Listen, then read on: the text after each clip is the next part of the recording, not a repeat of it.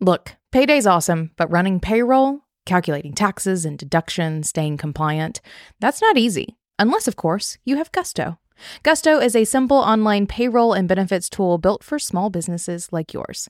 Gusto gets your team paid while automatically filing your payroll taxes. Plus, you can offer benefits like 401k, health insurance, and workers' comp, and it makes onboarding new employees a breeze. We love it so much, we really do use it ourselves, and we have four years, and I personally recommend you give it a try, no matter how small your business is. And to sweeten the deal, just for listening today, you also get three months free. Go to gusto.com slash being boss. That's gusto.com slash being boss. Hello, and welcome to Being Boss, a podcast for creative entrepreneurs. I'm Emily Thompson. And I'm Kathleen Shannon. I'm Laura Tremaine, and I'm Being Boss. Hey guys, Emily and Kathleen here, and today we are talking with Laura Tremaine, aka the Hollywood Housewife, about creativity and being creative even if you're not monetizing it yet. As always, you can find all the tools, books, and links we reference on the show notes at www.beingboss.club.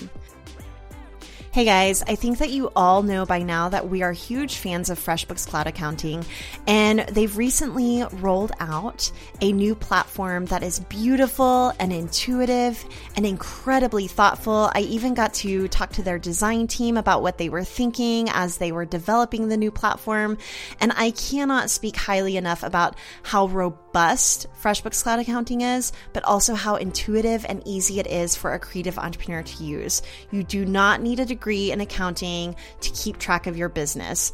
But what I really want to tell you today is that even if you are still really small in your work and maybe you just have a creative side hustle or you just started freelancing, it is never too soon to go ahead and start getting organized with your money.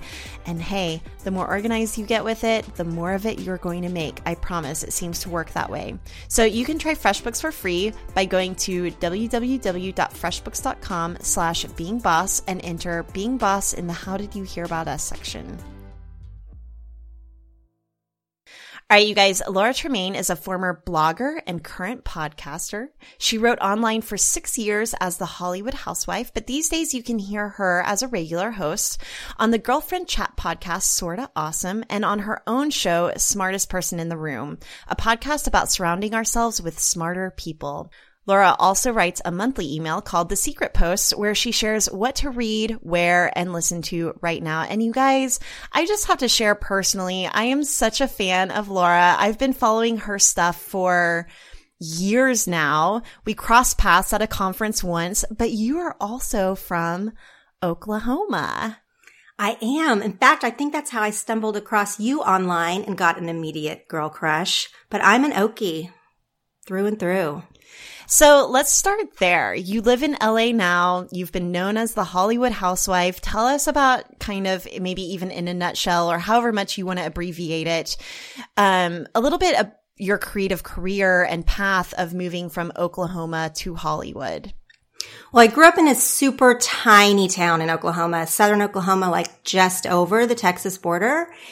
And I also went to college in Oklahoma. So by the time I'd been there 19 years, I was really itching to get out and do something else. And I, I have a lot of love for Oklahoma. My whole family is still there, but I always knew like even as a little, little kid, like I always knew that it wasn't the place for me. Like I always felt very different. Um, being super creative or being kind of a different personality wasn't exactly smiled upon. All the time. and so I really knew that I wanted to do something else. So after college, it was almost like a coin toss, like New York or LA. And I just was too intimidated to do New York City. And so I moved to Los Angeles sight unseen. I had never been here and I didn't know anybody and I didn't have a job. Wait, yes. when did you go to, what did you go to college for? Um, I went to OU and my degree is in letters, which is like a broad oh, liberal oh, yeah. arts I know degree. about that. I always tell people my degree is in colors. So whenever they tell me their degree is in letters because I was an art major. Yep. okay, so you were in letters and you were just moving out to LA like you like what? I I what's I going through your mind whenever you're like just packing up that suitcase or were your parents freaking out? Right. That takes some beautiful lady balls. Like legit. I love it. You guys, it was so stupid now that I look back. But at the time, it seemed like no other option. I'd studied abroad in England, which studying abroad in England is not like that different of a cultural experience from America. But it was the only sort of out of the country experience I had had. And it changed my life. It just made me feel like, oh, the world is so much bigger than this little tiny area I've been occupying. And I, like, I need to do something else. If I could have gone back to England, I would have, but it's just too expensive when you're, you know, 20 or whatever to do that. So I was like, I'm going to stay in America and I'm going to go to where like things are happening. And it ended up being Los Angeles. I mean, I wanted to be a writer. I wanted, you know, I'd always sort of been fascinated by Hollywood because who isn't when they're young? It's like there's a lot of allure to Los Angeles. And when you get here, everybody is a transplant. Like, you know, so many people move to Los Angeles to make their dreams come true. It's not like I was having all these original thoughts about that. but I did it. I just, I literally graduated in May and packed up and moved in August. I went through a terrible breakup. I think this was part of it actually. Not even actually. This is a huge part of it. I had a terrible breakup the spring of my senior year of college. Like one of those like heartbreaking lay in bed for days, like what am I doing with the rest of my life kind of breakup. And so moving across the country was extra appealing then. Like I'm going to start over. I'm going to start fresh. I'm going to do this bold, crazy thing and everyone's going to see how crazy I am. there was like a lot of motivations to why I wanted to move, but the, the breakup was huge. Getting up, out of Oklahoma was huge. And so I just did it. I literally, my brother and his Oklahoma pickup truck, like we put all my stuff in the back and we just drove across the country and I got an apartment with an acquaintance. Friends kind of set us up on Hollywood Boulevard. There was palm trees everywhere. Like I thought I had made it. I had no job. I, I did not make it. I had not made anything. but just the move was huge. So when I got here, um, a few things happened right away. I moved in August and it was 2001. So when September 11th happened and I was, had only been here probably three weeks and I didn't, ha- I still didn't have a job or anything. And, and, you know, that made the whole world stop and think, you know, what are we doing? What's important right now? And I really wrestled with should I, should I go back home and be close to my family? I really have no reason to be out here. Um, but I decided to stay. I kind of decided I was going to stick it out till the end of the calendar year. And in late October, I got my first job as a production assistant on a Tom Green special for MTV. And that was a thing that sort of changed my life. It was only like a four week gig. It was not a big deal. Production assistant is a, like the lowest of the low, like, can I get you coffee, sir? type of job. I had no experience in production or entertainment or anything. The show didn't even shoot in Los Angeles. I never met Tom Green. Like it was like a really small project, but the executive producer of that show asked, he, the executive producer of that show was starting a movie in January and he asked if I wanted to come work on this major motion picture he was making for Paramount. Wait, and what was that movie? Can you say? That movie was Jackass the movie. Okay, okay. So I said yes to my, I said yes to the producer before I even asked what the project was. Like all I heard was movie, Paramount, like I'm in, I'm ready. And then when I found out it was Jackass the movie, I was horrified. I was like, Because it had already been a TV show. It had been Right. a very popular TV show, very popular, but um, Johnny Knoxville and the creators, Jeff Tremaine and Spike Jonze, had walked away from it because they had gotten to the end of their rope being on TV. Like they couldn't push the boundaries there anymore. There was a lot of imitation happening and um, MTV was kind of shutting down their creativity a little bit. So they walked away from the show, but then were offered to do a movie where that would be a lot, you know, it was rated R. They could have a lot more freedom there. So they started to do that movie. Now I had never seen the TV show, but I knew enough to know like it, like, you know, that franchise is horrifying. like it's like naked men and lots of penis jokes and like it's it's pretty gnarly. Well, I don't know. Now in the age of the internet, it doesn't, it seems a little bit tame, but at the time it was crazy. I mean, I remember at the time we were watching those movies and you guys, the movie plays a big role into Laura's whole life. We'll reveal that in a second. But, um, I mean, it was just, you, you would watch through, like with your hands over your eyes and just kind of hoping your mom through. did not come within a mile of you. At least that was me. Like afraid that someone was going to hear what you were watching. And then like, and then everyone's like eating huge handfuls of wasabi and stapling dollar bills to each other because they saw it on Jackass. So all my dude friends, like it was just wasn't, right. wasn't a good I'm pretty time sure to- like ER visits were at an all time high just after that. But I have And, a like, brother my who's, friends too. I have a brother who's a sideshow performer who like swallows swords for a living. And I feel like, you know, really that jackass culture helped m- put that sort of thing mainstream a little bit. Okay. So Laura, then what happens?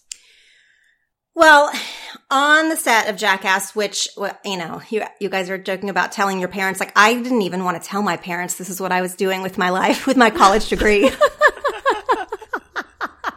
I bet. And I was still like the lowly PA. I still had a very small position, but I worked on that movie for, you know, seven, eight months. It took up all of 2002 for me.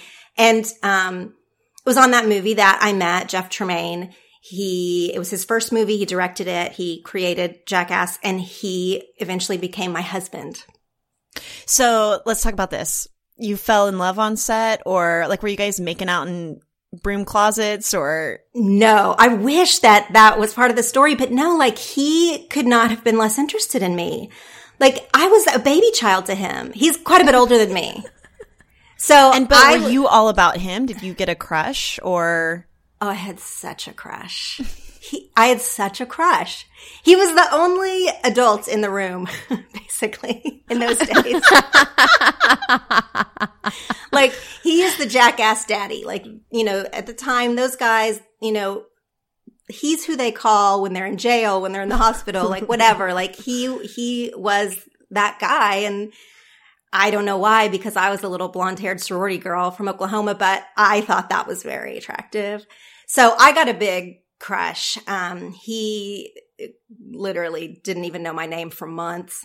So it was, it was not mutual. But after we finished that movie, he went on and did another show for MTV called Wildboyz that a lot of the crew went and worked on. So he and I developed a friendship and a rapport. And years later, years after that first movie, eventually we fell in love and decided to get married. And in the meantime, I had worked on a lot of other things. I worked on some shows for VH1 and Fox and the CW, and I was doing a lot of production work, moving up from being the production assistant to moving up the ladder to coordinator and that kind of thing, um, all the way up to producer on a lot of those things. But a lot of these jobs in the entertainment industry, like like 90% of the jobs in the entertainment industry are not creative. So I wasn't using any creativity. It's very, there's a lot of paperwork. There's a lot of organization and logistics and you can take a creative path, of course, but the path that I fell into and, and kept getting jobs in, and especially as entertainment at that time started to move towards so much more reality. This was like the explosion of reality TV. So reality TV is not the same kind of creative muscle as scripted TV. So all of the jobs were on the production side. did you start to see a vision though for yourself? Like, okay, how can I work this system? What am I going to become? I mean, did, did you start seeing yourself as a creative in the industry or were you thinking, I need to find something else? Like what, what was kind of going through your head at this point? I was thinking I need to find something else. Um, because even I wanted to be a writer. Like that was my dream. I wanted to write words and not, and I realized after being out here that I didn't necessarily want to be a screenwriter. I definitely didn't want to write for TV. By the time I'd been here several years, that's not even where my path was leading career wise. Like I would have had to go back and start over if I wanted to end up in a writer's room, like start over financially, start over with all my connections. Like that's just not the networks and the producers I were working for. They were all going towards reality. There weren't writers' rooms on those shows. Um, a lot of the most creative people in Hollywood during this time period were out of work. there was even the writer's strike. You know, I mean, it was, it was a, a changing time in the, in, in the entertainment industry in the early 2000s. And, and so I just, it was not for me. I, I felt like I needed to do something else. I was being really zapped. Not as a complaint, but just like as a fact, production is long hours. You know, we're, they're like 12, 16 hour days for like these reality shows I was working on that were so stupid. Like I didn't even like them. I was like, I it's not like well- you're a fan of The Bachelor working on The Bachelor. No, I was not working on anything as cool as The Bachelor. I don't even watch The Bachelor, but like the quality, the caliber of work I was doing was not even Bachelor level, if that tells you. What did your parents think you were doing? I think they were super happy I Porn. could pay my I'm rent. just kidding. no, oh, good. no it, it pays, you know, like I, I was making a decent salary compared to, you know, some of my friends that I graduated college with and whatever who had gone on to do normal type jobs. Um, like salary wise, I was, you know, proud of kind of of where I was, which is what made it like hard to think about starting over on the creative side where there weren't very many jobs. Um, like I was making it work, but it was sucking my soul. Okay, so then at what point do you get married and start having kids? So after Jeff made Jackass 2, which is the sequel, the Jackass And did you work on Jackass 2? No, he would not let me work on it. Because were you guys married at this point or No, together? we were we were together. We were dating. This is a total side tangent because it caused a major rift in our relationship. Like Oh. I almost broke up with him over it, but he wouldn't. He was like, "No, you can't. You can't work on it. Like we're dating. Like I'm not going to have you work. I'm not going to have my girlfriend be like because I would have been so much lower in the ladder. You know what I mean? Than he is. And so he was like, "I'm not. We're not doing that." But to me, I'd been doing these bad reality shows. It would have been a great resume builder to go do a second movie for Paramount. So I was like, wait, but this is my career. Like I, I want to work on this big movie. And he was like, eh, no. So that was like a big, So we survived it. you survived it and you went on to get married. We survived it. Um, he proposed, we got married and his career was really taking off at the time. You know, he had not always been a director. He was a magazine editor and he's an artsy guy. So he'd kind of fallen into being a director. And at this point, his career was kind of going crazy. He had multiple TV shows and he does documentaries and commercials and he does a lot of things. And we realized that when we were going to get married and we wanted to start a family, that we both couldn't keep working in production. Like it literally would just not work. And I was already complaining about being in production. So it was obvious that I was the one who would step back and kind of be the one at home because his career was always, is always going to be, um, unpredictable. And if you're going to have kids, of course, like you have to have like a steady something. Um, Right. you have to have somebody at home. You know, I mean, you just do not like, not like at home, not working, but you have to have somebody who is the tent pole, you know, of your family. And so that person became me. Well, and I think that that's kind of normal in a lot of families where one person might be working a whole lot and another person chooses to stay at home. But to the extent of being a producer in Hollywood, which is probably something in your circles is kind of normal or that, you know, people understand what it's like. I think that a lot of our listeners might be like, wait, now what? They might not understand the extent that Jeff might be away. And so kind of in the span of a year, if he's making a movie like Bad Grandpa or um, Jackass, what is your typical kind of schedule? Like, what does your life look like? Is he around a lot or is it he's coming home after the kids are in bed? Like, what does it look like? When he's making a movie, he is away. Um, a lot of movies right now, for mostly tax reasons, do not shoot in California. So he is away, um, sometimes for weeks and weeks at a time. And the TV shows that he works on, he still has quite a few TV shows. Most of them do shoot here and are on maybe a more predictable schedule. But the thing about entertainment is he might get a commercial and he has to leave, you know, in within 48 hours and he'll be gone for a week. Like it's all very last minute. It's very spontaneous. So for him to be able to say yes to these directing jobs that he gets, um, you know, he has to know that I'm going to be there to take the kids to school or whatever. And, Right. and he is all over the place again because he has a lot of projects. But our first child was born in 2009, which then the obvious thing, the very obvious thing for me to do was to start a mommy blog. yeah, so I want to talk about that. So you you quit your like job in production, which is not really a career that you were wanting to build for yourself. You start a mommy blog. Tell us more about that. I started a mommy blog.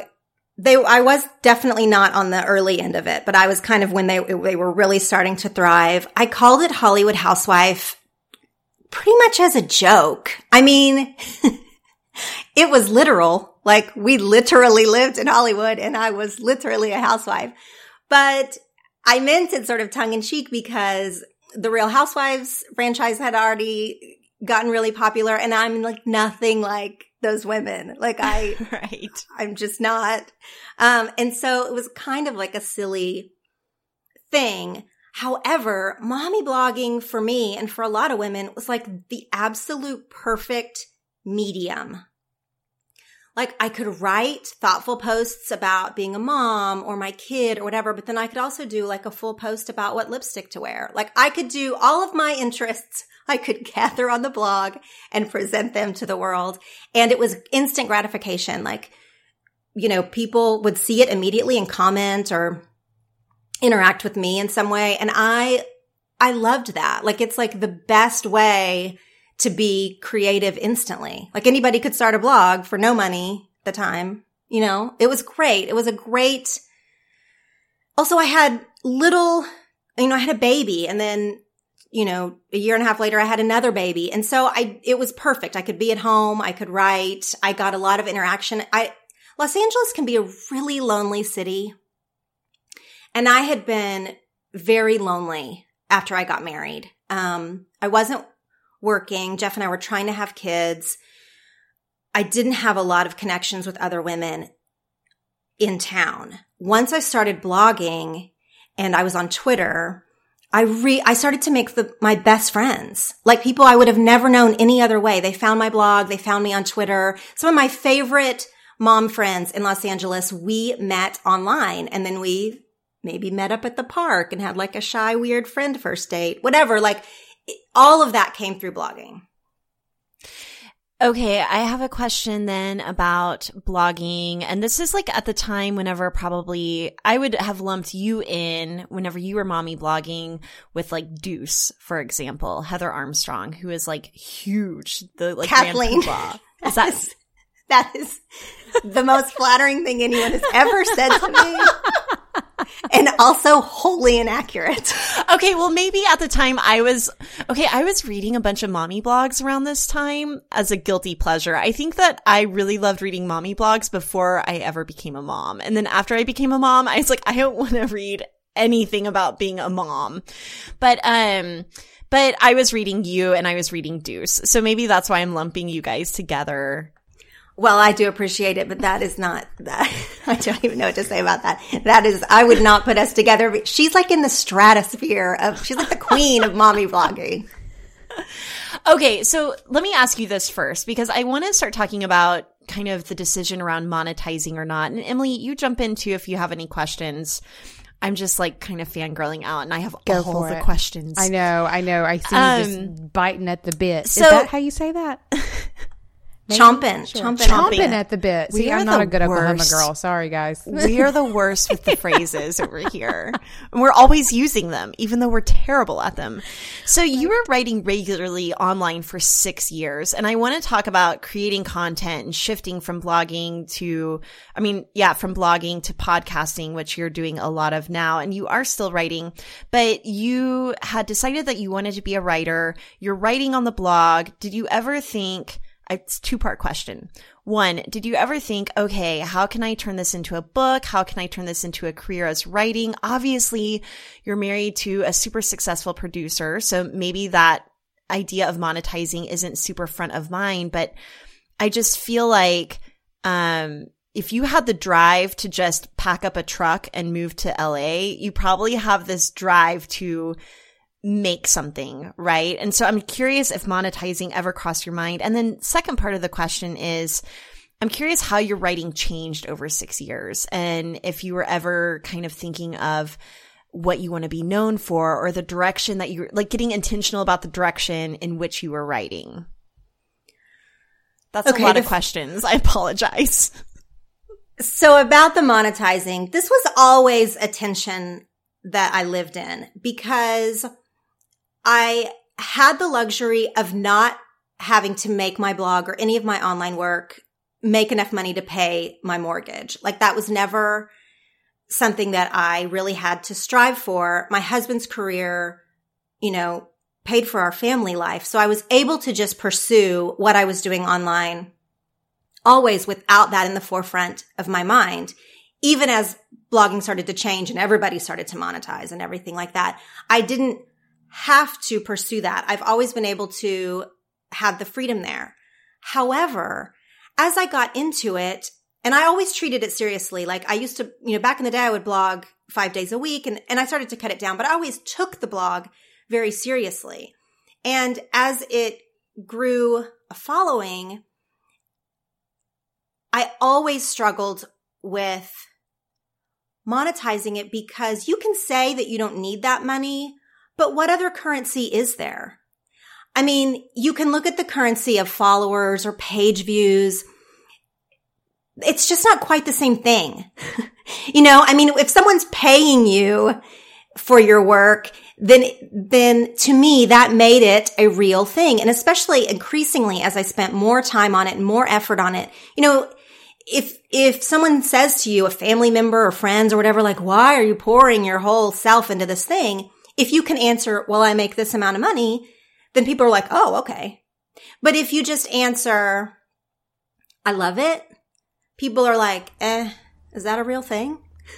Right. Or I, I have all the online friends. Like, yeah, like even weirder. I made my friends. People, are, yeah, all parts of it were weird to my friends and family. Like they were, they didn't want, you know, nobody encouraged me to stop doing it, but they were really like, what are you getting out of this? Like, why would you do this? Because I had kind of office hours for myself and I took it really seriously. And I think people did not want to want to work around that or understand that because it was still early enough that that was kind of weird to meet friends on Twitter. Um, to pour out your mommy soul for no reason. You know, like my parents are very private. They were like, why are we talking about our feelings on the internet?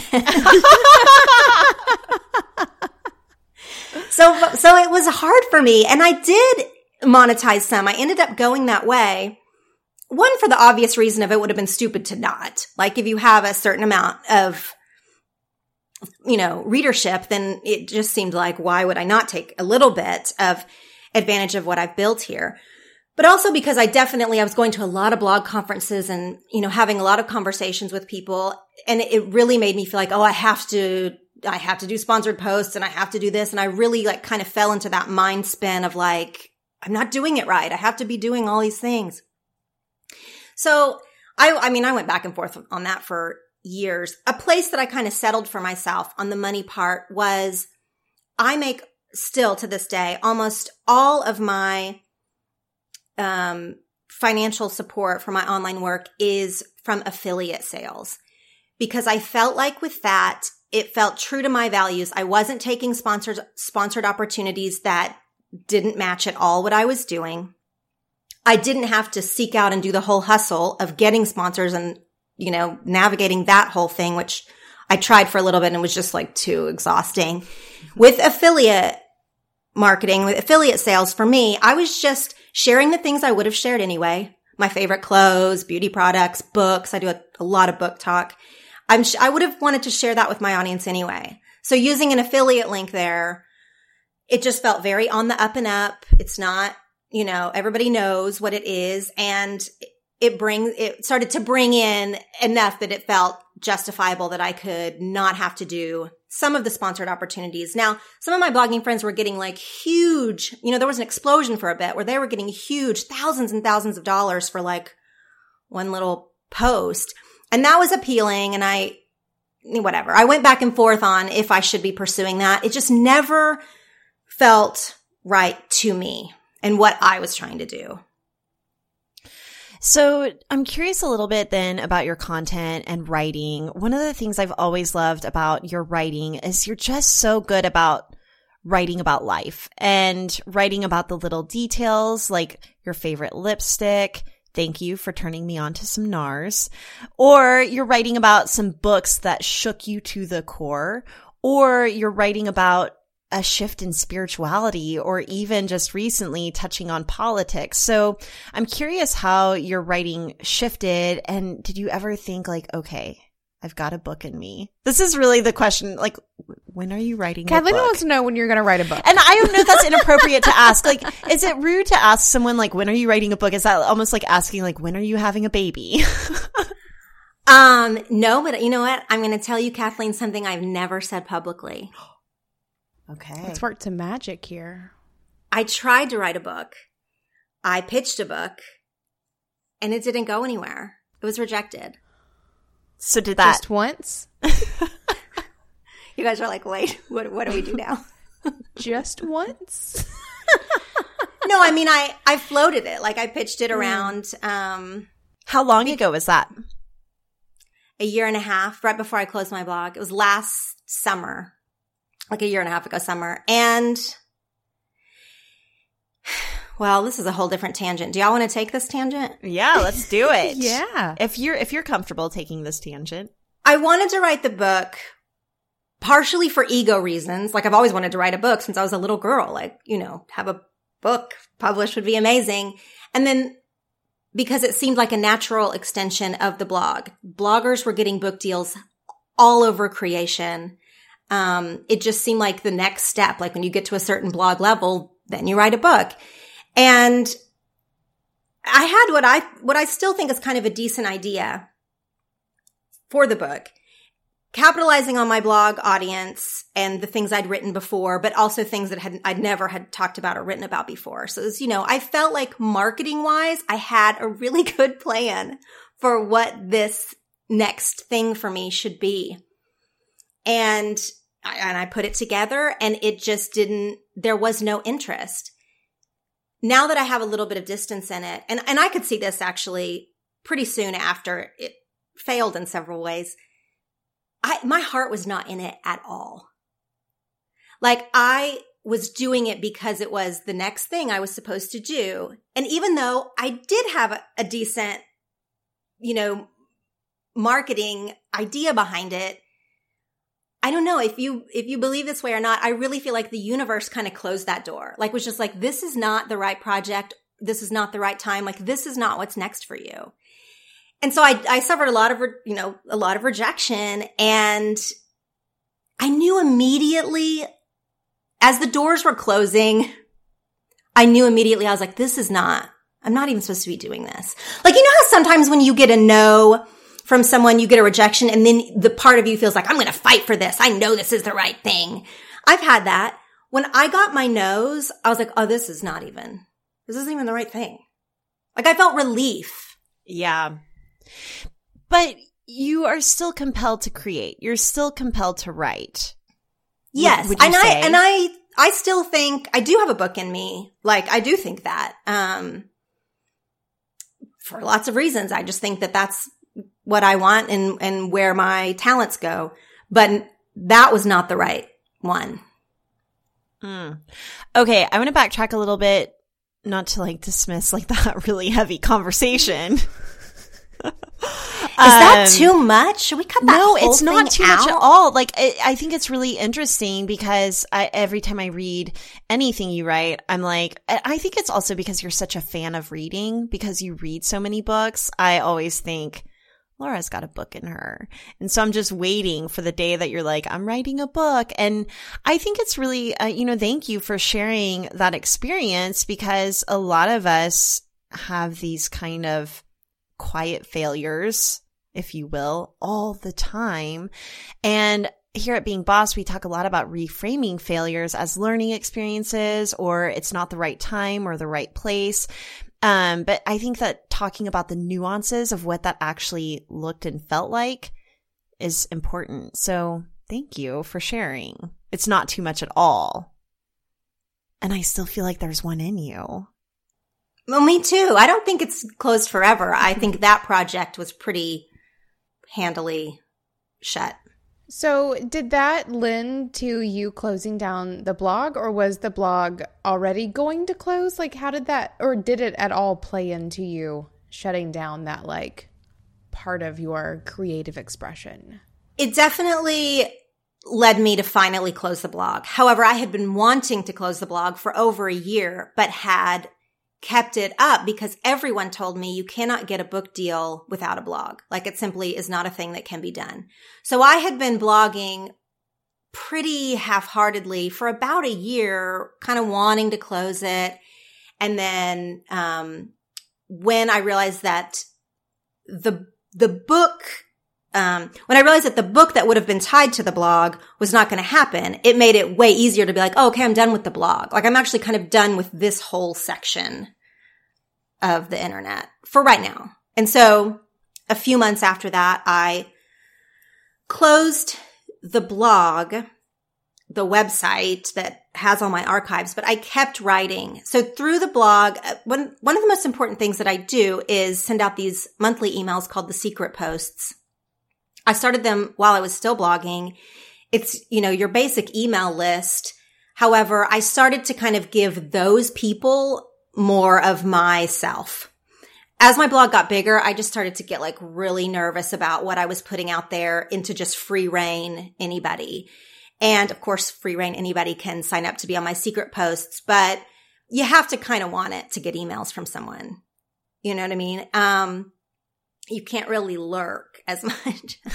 I think also, I don't know if you noticed this, but I certainly noticed it towards the end of my trajectory in blogging, which I still miss to this day. I think there's this aspect of like getting your roots in something and feeling like you have to stay attached to it or honor it by still hammering something out on a keyboard every day. But um, for me, I noticed that the engagement on my blog was going down. Commenting was not what it used to be. It was harder to make those blog buddies and good friends that you end up going on vacation with one day. I, I don't know that that could happen again today necessarily. Maybe so, but in my experience, that chapter of my life was coming to a sizzle. And at the same time, I was starting to podcast and I noticed that you picked up podcasting, which I was super stoked about because I found like, I found it was a new place to be candid and someone's really going to have to invest a lot of time to listen to a lot of what you're having to say and misinterpret it. Like I just felt really vulnerable to people misunderstanding what I was writing, which then just made me feel like a shit writer. But with podcasting, I was just really excited and engaging in the conversation. And I think that just as you were talented in writing, you're even more talented or equally talented in podcasting and interviewing. So instantly I'm like, okay, Laura's now going to get a radio show or a TV show because you're in Hollywood. And I just, maybe this is like the entrepreneur in me that's constantly like monetize, monetize, monetize. Um, not that I think that that's the the priority or the most important thing and maybe especially in your experience Laura maybe it's not the most important thing so i guess my ultimate question is how do you feel about podcasting now? And, um, what do you think it's done with your creativity? And, and I want to hear a little bit even about how you kind of prioritize creativity in your life. You're really dreaming big for me, Kathleen. I like it. She'll um, go there. I like it. I like it. It's, it's wonderful. So podcasting, I just accepted. Mm. At the beginning, I just accepted an invitation from my dear long high school friend Megan Tietz, who had been a very successful blogger and had published a book and all done all of that. She closed down her blog and started a podcast and was looking for co-hosts. So when I first just said yes to her, it was almost just as a favor. I had listened to like Serial and, uh, you know, This American Life, some like basics, but I wasn't super into podcasting she started a girlfriend chat show called Sorta Awesome. And I'm one of, of three other rotating co-hosts. And I instantly took to it. Actually, I was really surprised by what you were saying. Like, it's a different connection to be, it's a different connection to use your voice, your like literal voice in people's ears. Um, your meaning comes across, I think, a lot clearer and it's like an intimacy almost, you know, with the people who hear you for an hour, you know, like that's like a whole different journey they're taking with you. So I loved being on that show with Megan. Sorta Awesome is a really positive show. It has built up a really great community around it. But I was only on once a month and, um, I got to do a mix of topics, light and heavy. And it was just a great kind of place to cut my teeth. But after a while, I, I realized, you know, that, well, not even after a while, but it was definitely Megan's show. You know, it's her style. It's, it's her kind of brand of what she's doing. And the kind of things that I wanted to be doing is really pretty different. So she was really pushing me to do my own show and I was hesitant because like podcasting is a lot of work. yeah. So last summer I finally kind of said yes, there are enough of these conversations I want to be having publicly that I'm going to do my own, but I'm going to set it up in a way that works for me. And once I gave myself permission to do that, like instead of it being a weekly show or, you know, all the different ways that they say you kind of have to do podcasting for it to work. When I was like, I'm not going to do any of that actually, then my creativity kind of like exploded because I was like, oh, I don't have to follow these rules. It's still a baby enough medium that we can try all kinds of different things. So in the summer of 2016, I launched my show, which is called Smartest Person in the Room. And it's built on people, it's built on the idea that we should all be seeking people who are smarter than ourselves and sitting down next to them and talking. As opposed to the internet, I feel like has made everybody feel like that they're the smart person in the room. and you have to prove it. Right. And you have to like really tell everybody that all the time with your words. So I was like, I can openly acknowledge I am not the smartest person in the room, but I know who is. And I want to sit with them. And so one of the ways that I set it up for myself in terms of podcasting is I'm going to do series. So I'm going to do one topic and I'm going to do however many episodes on that one topic. And then we'll call that done. And then we'll start a new topic. It's not necessarily weekly because I do the series and then I might take a break and then there'll be a new series. I just set up the structure of it in a way that worked for me create creatively and and it's been great. I like that I can experiment without the stakes being so high or without feeling like I have to monetize it because because I have to. Um you know, eventually when anything gets to a certain amount of growth, it's nice to monetize it to pay for your expenses. But right now we're still in that stage of where it's manageable um, for Megan, who produces it for me, so we're, we're able to handle it ourselves right now. And we have big ideas and big things for 2017. And it's fun to kind of dream and play. Each series is going to be a little different and it's been great. And, and like blogging, podcasting is something I can do from home. My kids are getting older, but still I need to be close, you know, um, and fairly flexible because Jeff's still doing all his crazy business. So it's really, really working and, and having a lot of freedom to do it the way I want to do it instead of listening to everybody telling me how I have to do it has been huge. Right. I think, I think the thing that I'm getting from this whole conversation, or I guess like the conversation I want to have now, is about, is around this idea of creating to create. Because Kathleen and I are obviously creators for money.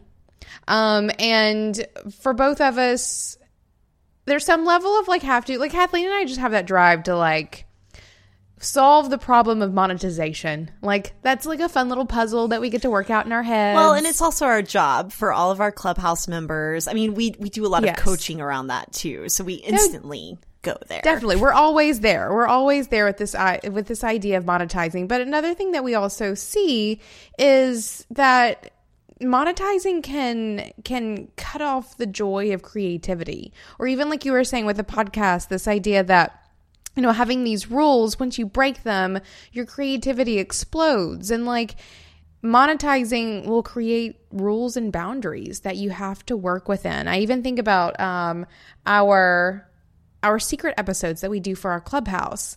Like Kathleen and I can play with those a little bit more because one, you know, tens of thousands of people aren't downloading them. Say we don't have two million people downloading it, right? But also, no one's sponsoring them, so we don't have to. And not that we really think about what we say anyway, obviously. Um, but we can be a little more open about what it is that we want to say and how we want to say it or the topics that we talk about. So I'd love to talk to you both, I guess, about this idea of I don't know, the create or the creative freedom you have when you are free to just create. But also something you talked about earlier in regards to finding this need to monetize or to make make it make sense to everyone else because it's not acceptable to everyone to just have creative fulfillment from something. So, go at that one of you. I think it's a double-edged sword though because there is a lot of freedom in not having to monetize or once you've monetized, kind of maintain and, and grow. However, then you're having to dig deep for a hundred percent self motivation. Like yes. the thing about, and that is hard to do. I mean, I yes. feel like you've been so prolific and that's what's impressed me so much is that you've been so prolific and so dedicated to your creative expression without having that kind of motivator of meeting a deadline or making a buck, which is huge. That motivates the shit out of me. I mean, think about even like, um, I, I, think of a lot of graphic designers who want to boost their portfolio. So they're like, I'm going to make up this like dream client in my head and I'm going to create an entire brand for them. And then it never gets done or it's not good because they don't have any resistance. Like they don't have anything to push their ideas up against. It, I do think that sometimes I wish I had a deadline or a, a big money motivator because sometimes it is hard. But I will say, even from the earliest days of my blog, I've always treated it like a job for better or worse. Like I used to be like, this is my job. And for, you know, it would have been a part time job or something, but like for this many hours a day, I'm going to write or create or even, eh, you know, return emails in a professional manner, like for people who are reaching out because it is hard to self motivate, especially when you're tired and you have little kids. And I will say, because I said earlier that there, what other currency is there? A huge thing that came out of my blog that was not money, that did kind of become a motivator was I got a lot of opportunities to travel the world. So through my blog, I went to Sri Lanka and Haiti and Israel and some really amazing life shifting trips and made relationships with, you know, girlfriends that were also really life shifting. When you're in it, sometimes you're like, well, that's not the same thing as money. but when you can, like, now that I'm done with, with blogging, when I can step back, I can be like, no, you know what? In the whole of my life, that was really important. And so I'm going to take that as the win, even though it was not dollars in my account. And now that I don't have the blog, which the blog was a daily discipline, even if I didn't write there daily, I was doing something blog related every single day.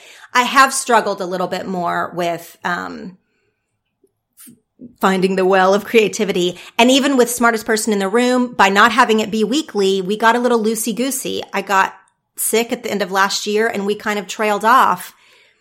So and and that's not great. Like i don't think that's great for that brand. So you know what i mean? Like there's definitely pitfalls too if you if you're not answering to anybody really it's easy to get lazy. Oh this like empowers me to pick up so many or at least one we'll start with one like hardy passion project that really does test like just self-discipline that doesn't have any like outward metrics. It's just me creating for my own fulfillment. Yeah, I'm I'm curious, Laura, would you consider the blog and the secret posts and your podcast, would you consider those passion projects? Like what or do you consider them work? And one of the things I love that you said is that you treated your blog like work. And I know that you've been um, openly unapologetic about even having childcare for your kids so that you could work on your blog. So I'm curious, do you consider it more of like a creative outlet or a passion project or work? I do consider it work. Um, I mean, I could spin the answer to this either way, honestly, but I do think this is my work. Like, I think that this is what I'm putting into the world. Smartest person in the room, especially, is a really important project to me. And so while I'm very passionate about it, it, I treat it as work. My husband treats it as my work. Like we speak about it in a way that like you would any other career that was paying you a salary or any kind of wage. So like I do think of it as my work in the world right now. I do. And it's so good, you guys. Smartest person in the room is so good. So, um, you interviewed a writer for Pixar. Am I saying that right? It was a writer for Pixar, right? He he's the screenwriter for um, Disney Pixar now. He wrote Zootopia. He also wrote Wreck It Ralph. He's now writing and directing Wreck It Ralph too. That was the very first episode of Smartest Person in the Room. It was so good. And then of course, um, Beyonce's set designer. Of course, I was losing my mind. And you ask, here's what I love about smartest person in the room is that you're asking all the questions that I want to ask creatives about their creative process. And I think that you are so incredibly smart in the questions that you ask.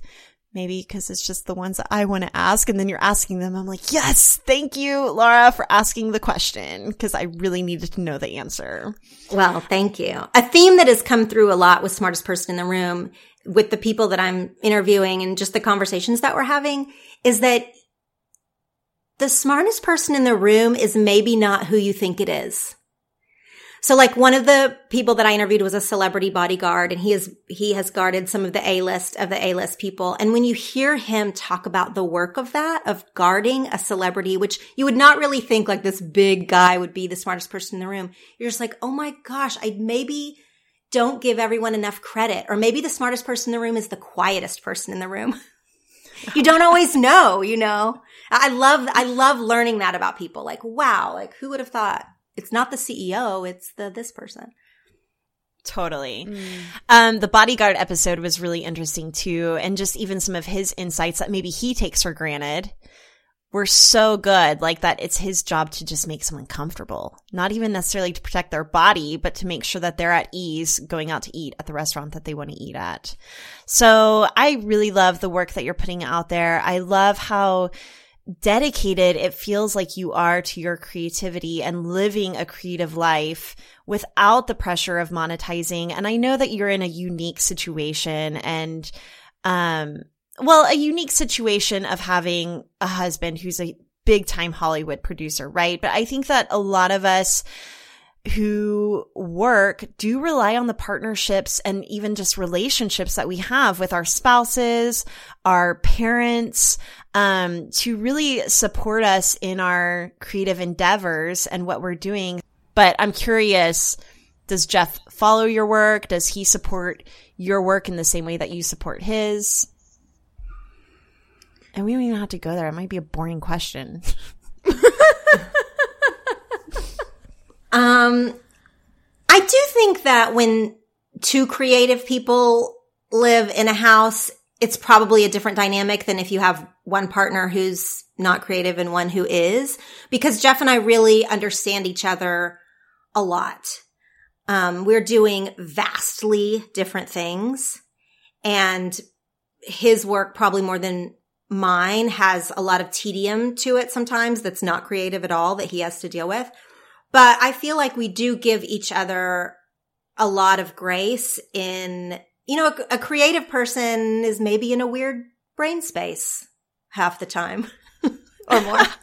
half? and I feel like he and I kind of understand that about each other, where we give each other a lot of room to be, you know, kind of moody or very preoccupied with whatever we're working on. You know, I mean, we're both creative and, and so we're not really frustrated with each other in that way. We also both have things going on often like at our house. So one time I recorded a podcast episode upstairs. He was shooting a documentary interview downstairs.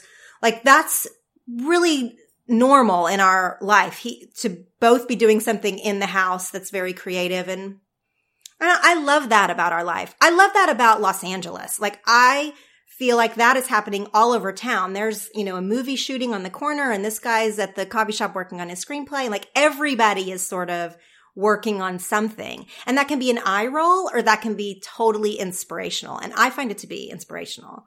I think it's super inspirational. And even just thinking about your family dynamic of both being creatives, I'm married to an engineer and Emily's man right. counts dollar bills.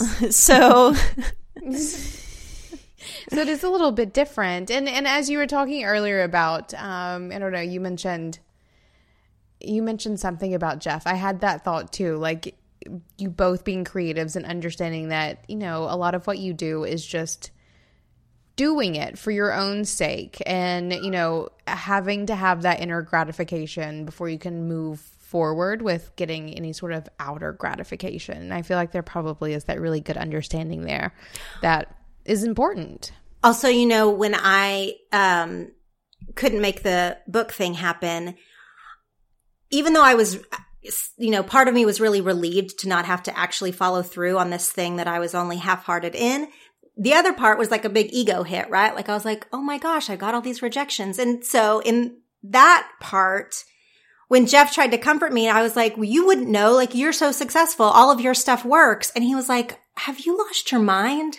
And so he was then listing off the many projects that he's tried to make go that haven't. And I was like, you're right. Like the other side of being creatives together in a house is that we both get rejections more than usual. You know, there's like a, there's kind of, you know, the other side to it. It's not all like happy, lovely art painting all the time. Like there's kind of the other side of it. But I do think that he, having him understand that and not, not judge that towards me is it's wonderful.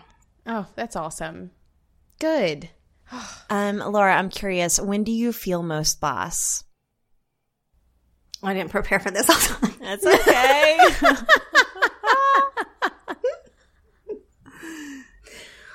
when do I feel most boss? Um, I feel most boss at the end of the day when I'm like cooking a good dinner my kids are in the kitchen doing their homework. I have done something creative that day. Like I've ticked all of my boxes. That's when I feel like, okay, I am doing this. That Amen. is a good answer. That's yes. when I feel most boss too. You know, I mean, it is funny because it's not even whenever I'm getting the acceptance letters. You know, it really is kind of that end of the day, I feel like I've done good work. Yes. It's more of like a wholehearted feeling, I feel like. Right. We're doing this. I know. Mine was in the tub. Again, end of day. right? Did all the things. Okay, every time I'm in the tub, I look at the disgusting like caulk around the corner that needs to be fixed, and I think Oprah's tub would literally never look like this. There's like there's like a hair, you know, like wrapped around the soap. Oh my god. And literally every time I think, every time I take a bath, I think about Oprah's bathtub and probably how immaculate it is. I bet it's beautiful. Goals. Hashtag goals. right? Tub goals. All right, Laura, thank you so much for joining us. Where can our listeners check out your work? You can go to lauratremaine.com and you will find all my social media channels, both the podcasts I'm on, and sign up to get my monthly secret posts. And we'll be sure to include links to all of that in the show notes. Thanks again, Laura, for joining us. It was so much Thank fun chatting so much. with you. Thank you. You guys, in 2016, my calendar was insane. There were literally days I would go without eating lunch because my calendar was so booked full of appointments and meetings. And you regular listeners know how much I love my food. So I finally got on the Acuity scheduling train. The best part about setting up Acuity was actually taking a step back and deciding what I wanted my schedule to actually look like. I then designated times for work and times for meetings, and my calendar is looking so much more sane these days. Also, for those of you who aren't very tech savvy, don't fret. Acuity scheduling is really easy and not so hard to set up. It takes a little bit of groundwork up front, but you'll be so thankful for it whenever your calendar looks exactly the way you want it to. Sign up for a free 60-day trial of Scheduling Sanity at acuityscheduling.com slash beingboss. Thank you for listening to Being Boss. Find articles, show notes, and downloads at www.beingboss.club. If you're a creative entrepreneur, freelancer, or a small business owner who is ready to take your goals to the next level, check out the Being Boss Clubhouse, a two day online retreat followed by a year of community support, monthly masterclasses, book club, secret episodes, and optional in person retreats. Find more at www.beingboss.club slash clubhouse. Thank you so much to our team and sponsors who make Being Boss possible our sound engineer and web developer, Corey Winter, our editorial director and content manager, Caitlin Brain, our community manager and social media director, Sharon Lukey, and our Bean counter, David Austin, with support from Braid Creative and Indie Shopography. Do the work, be boss, and we'll see you next week.